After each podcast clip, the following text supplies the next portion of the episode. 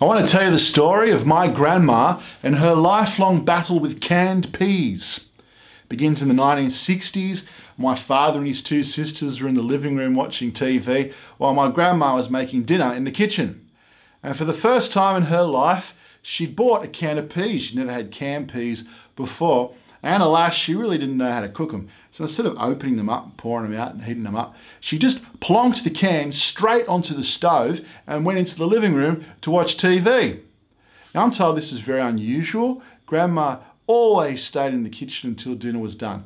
But on this day, she left and took a break, and thank God she did, because the moment she sat down, there was an almighty bang, and they rushed back into the kitchen to see that the can had exploded. Everything was green. There were bits of shrapnel in the wall. And it was clear that if Grandma had stayed in the kitchen, she would have been killed. Anyway, 50 years went by, and Grandma was in that same kitchen with yet another can of peas. And by this stage, she had learned how to cook them. So she was opening them up, but then she dropped the can, and the can cut her leg, and her leg became infected, and her health got worse and worse until she died. And uh, as my auntie said soon after, the peas got her in the end. Well, uh, you might not be at war with such a specific mode of death, but you are at war with death.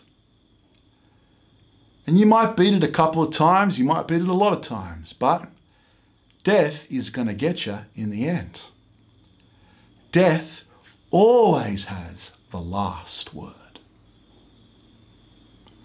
or does it? Let's look at Matthew 28. Matthew 28. Uh, the disciples are in hiding. They're freaking out. They've just seen Jesus get crucified and they're really worried that they're going to be next.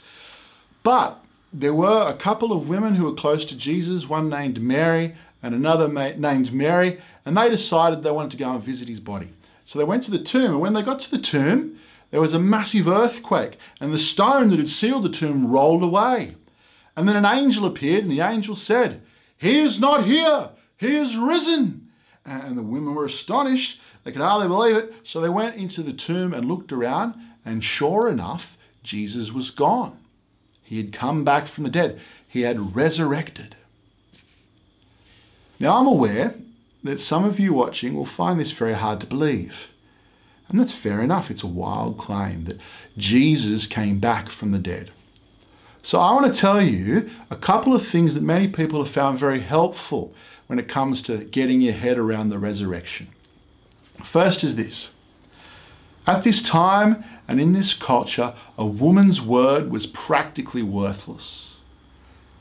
Like you could easily dismiss a woman as just being hysterical. Women couldn't even testify in court. Their testimony held no weight. So if Matthew was making all this up, and he was trying to convince people that the resurrection happened when it really didn't happen. There's no way that he would rest the entire thing on the testimony of two women. The only reason anyone would say that two women were the first witnesses to the resurrection would be if two women really were the first witnesses to the resurrection. You'd only say that if you were telling the truth. So we should consider that maybe Matthew is telling the truth. Here's the second one. About 15, 20 years after this event, uh, the Apostle Paul wrote a letter to the church in Corinth. Now, the date of this letter is not in dispute. All historians agree that 15 or 20 years is about right. And in this letter, he recites a creed, some kind of poem or oral history about the resurrection. And scholars, for the most part, agree that this creed was in existence about three to five years after Jesus' death and resurrection. And the creed says this let me read it to you. It says, For what I received, I passed on to you as first importance. And this is the creed that Christ died for our sins according to the scriptures, that he was buried, that he was raised on the third day according to the scripture, and that he appeared to Cephas, that's Peter, and then to the twelve, that's the twelve disciples. And after that, he appeared to more than 500 of the brothers and sisters at the same time, most of whom are still living, though some have fallen asleep. Then he appeared to James, then to all the apostles, and last of all, he appeared to me, that being Paul. Now, this is a remarkable thing because it means in this early period, when eyewitnesses who could either confirm or deny the resurrection were still alive, Christians were getting up and saying, Jesus came back from the dead. And if you don't believe me, ask around. They were openly inviting people to scrutinize these claims because they knew that if these people did go and interrogate the eyewitnesses, they would find out that it's all true. That Jesus really did beat death. That Jesus really did overcome death. That death did not have the last word, Jesus did. That death is subordinate to Jesus. Those, these are the facts of the matter, as far as I'm concerned, at least. Now, why does this matter? Why is this relevant to your life?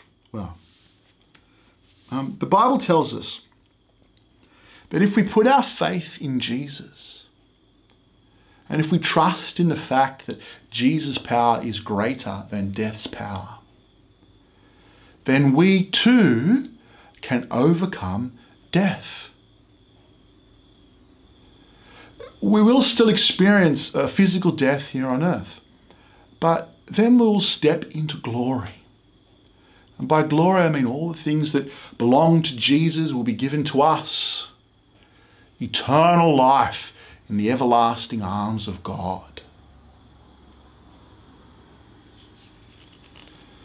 So maybe, maybe the peas did not defeat Grandma after all.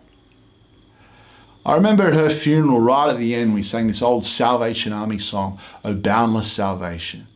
and we all stood up for it and we curled our lips and uh, puffed out our chests and we sang with a kind of defiance we were grieving, but this was a victory song. We all had this strong sense that Grandma had triumphed and she was now beholding the full glory of God. That glory is open to you also. Put your faith in Jesus and he will get you there. Amen. Amen.